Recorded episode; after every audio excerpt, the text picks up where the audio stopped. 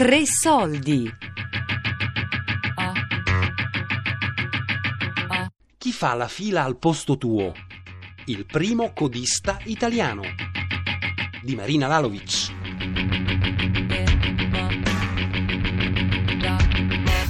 Codista, cioè proprio la parola che ho scelto secondo me è proprio appropriata, cioè, proprio incarna proprio lavoro. Chi l'ha inventata tu? Sì, sì, sì. Quando? Ma l'ho inventata il 30 di gennaio, l'esattezza. E come ti è venuto in mente? Eh, quando un giornalista mi ha chiesto Giovanni, ma da- come mh, daresti un nome a questo tuo nuovo lavoro? Secondo me non mi piaceva, mh, erano già qualche- era uscito qualche articolo, l'uomo coda, l'uomo fila, ho detto, bah, il codista, ci ho pensato un attimo, il codista secondo me è la, la persona proprio indicata per, per questo lavoro e quindi mi è venuta così. E poi da lì ho iniziato a, hanno iniziato a chiamarmi il codista, quindi cioè, alla fine ormai sono, Sei un condista. sono codista, il primo codista d'Italia. Abbiamo la data di compleanno, vedi, di questa parola, 30 gennaio. 30 gennaio, esatto, proprio la, tu hai dato ufficiale il 30 di gennaio. Perché una persona come Giovanni si è inventato questo lavoro? Anche perché in Italia purtroppo c'è una burocrazia che è eccessiva, c'è una burocrazia che è allo sfascio e poi per il privato che fa questo lavoro, quindi per me per esempio, no? che faccio l'avvocato ho il mio studio legale, allora io vado all'ufficio giudiziario che purtroppo frequento tutti i giorni per mia grande sfortuna, vado all'ufficio giudiziario e mi innervosisco. Perché? Perché io perdo tempo in quel momento e quindi per me che devo mandare avanti altre attività, per me è, è la fine. Mentre invece per Giovanni che ne ha fatto di questo eh, svantaggio per il privato, per il professionista, il proprio lavoro, è chiaro che lo affronta anche con una freddezza, una pazienza, una professionalità appunto, diversa da quella che eh, può essere la mia alla coda, che invece la vedo come una perdita di tempo, perché tolgo tempo ad altro lavoro. E questa è la differenza. Codista, un mestiere inventato da Giovanni Cafaro. Una nuova domanda e una nuova offerta di lavoro in tempo di crisi. Quali prospettive può avere nel futuro questo tipo di attività?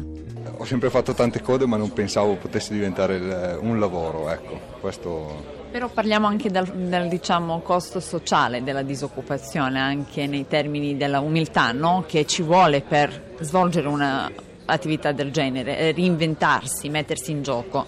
Come la vedi?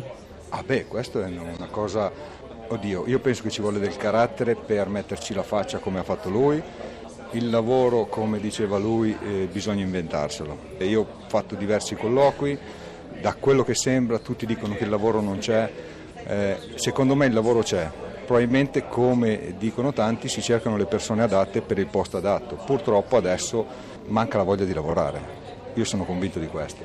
Io sono Claudio Arduzzoni, sono qui perché a gennaio quando ho visto la- questa idea geniale mi sono incuriosito, ho cercato di contattarlo su Facebook, mi ha risposto dopo una settimana che era interessato alla mia conoscenza anche lui, e io avevo una partita IVA aperta come agente di commercio e poi ho dovuto chiuderla e niente, sono qua per vedere com'è questa innovazione del codista. E l'avvocato del diavolo direbbe vabbè ma ormai tutto si paga online. No, purtroppo no, appunto, è, è quello che pensavo anch'io prima, perché vabbè io eh, pago tutto online, faccio tutto online, però alcune cose invece sono ancora pratiche cartacee in Italia purtroppo siamo ancora indietro, quindi in Italia sicuramente avrà tanta fortuna questo lavoro, magari all'estero la stessa fortuna potrebbe essere online perché non tutti sono ancora pronti per il computer, per- poi dipende dalle fasce d'età,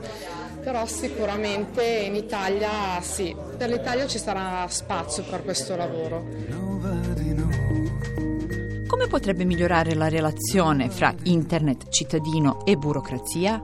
Conosciamo adesso qualcuno che ci racconta un'idea vincente in questo campo.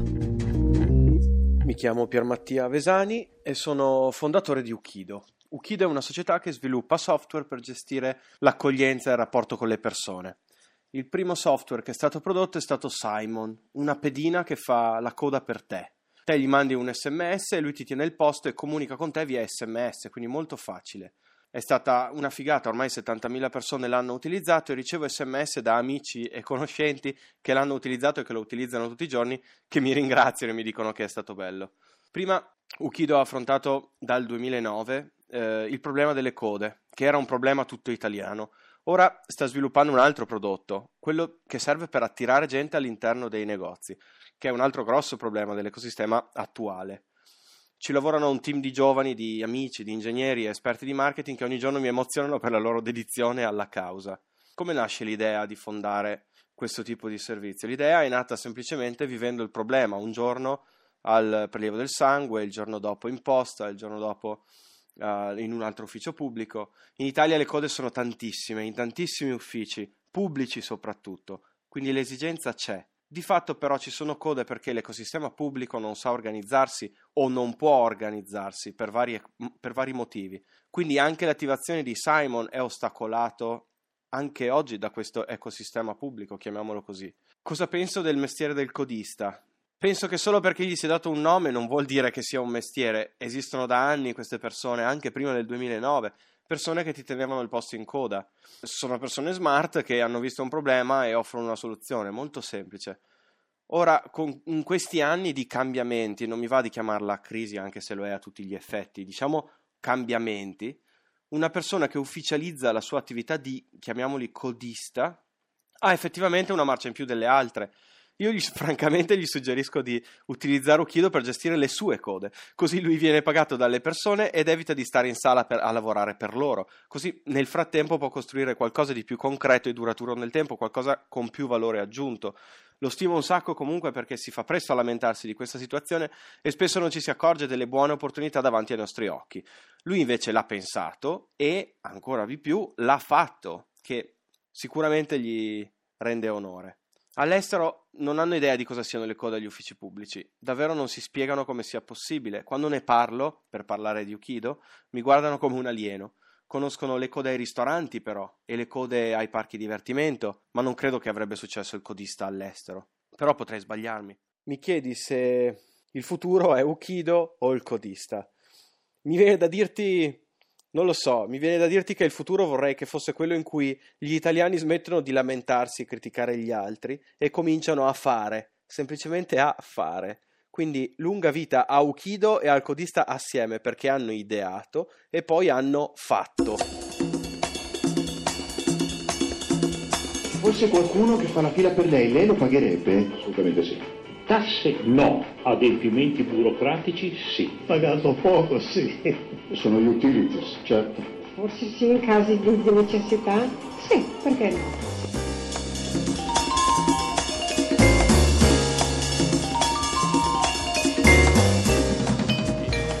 Risolvi la faccenda della fiducia perché appunto la gente ti dà i soldi e a volte non pochi per risolvere soprattutto magari le pratiche dell'Equitalia. Come hai conquistato la fiducia dei tuoi clienti? Allora, eh, sicuramente la visibilità eh, mediatica mi ha aiutato in questo e, e questo è fuori, fuori, discussione. Però devo dire la verità, sono rimasto colpito e sorpreso perché molte persone, a differenza di, della diffidenza che comunque noi siamo abituati a vedere, eh, molte persone si fidano, si fidano a prescindere anche dalla, un po' dalla chiaramente fa molto anche eh, diciamo, come, come, ti poni, come ti presenti anche nei, nei confronti del cliente. Chiaramente io ho la faccia da bravo ragazzo e quindi questo mi aiuta. Oltre... E poi sei sempre vestito in giacca, cioè quasi, no, senza la cravatta, ma diciamo giacca, sei molto professionale, ecco voglio dire, sei un manager eh, to cure a prima vista. Esatto, sì, mi piace spesso comunque vestirmi in giacca e cravatta, ma per, non, non, perché eh, diciamo ehm, voglio dimostrare qualcosa, ma perché appunto per me andare negli uffici pubblici, fare le code, è, sono, sono, praticamente è il mio, il mio, luogo di lavoro che poi chiaramente cambia di ora in ora, però è il mio luogo di lavoro. Io vado al, nel, nel, mio luogo di lavoro che è all'esterno e che si differenzia di giorno in giorno, però quello è il mio lavoro, quindi va preso con, con serietà e anche con, con professionalità e mi piace vestirmi giacca e cravatta perché è, è il mio stile, ecco. Pensi che questo lavoro si, nell'Unione Europea si può fare solo in Italia? Ma secondo me si può fare anche in altri paesi. Io penso che eh, al di là delle performance di ogni singolo paese, nel quale non entro in merito, però secondo me un pizzico di burocrazia c'è in ogni paese. Quindi bisogna solo andare a individuarlo. Cerchiamo la burocrazia. Va bene, Giovanni è nel pane. Cerchiamo la burocrazia, cerchiamo anche di risolverla, però laddove non riusciamo ci sono io con i miei servizi del.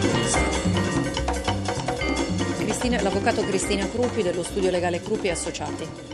Come mai stai qui Cristina? Perché io dal primo momento l'ho aiutato a sviluppare questa idea la prima esigenza che abbiamo avuto è stata quella di coprire questa idea dal brevetto per, per evitare che altre persone, visto il clamore mediatico, potessero copiarlo in giro per l'Italia e quindi noi lo abbiamo brevettato. E adesso invece L'idea piano piano sta crescendo e quindi implica una serie di risvolti legali, una serie di assistenza legale dovuta proprio alla banalmente eh, la prima esigenza che abbiamo avuto è stata quella di capire come dovessero essere fatti i pagamenti, se con ritenuta d'acconto, con fattura, quindi io l'ho seguito in tutte queste cose. E invece adesso piano piano stiamo pensando sempre più in grande fino ad aver avuto l'idea che è partita da noi de, di eh, tipicizzare questo lavoro e eh, cercare di creare il contratto collettivo nazionale, perché abbiamo pensato come poter inquadrare questo lavoro, cioè sotto quale forma contrattuale.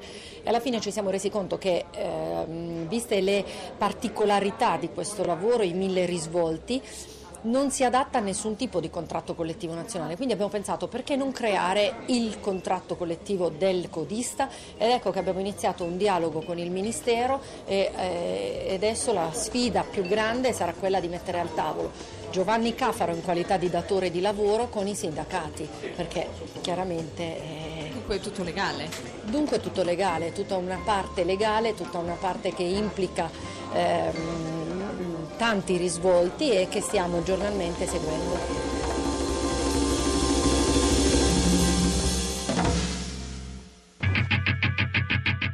Chi fa la fila al posto tuo?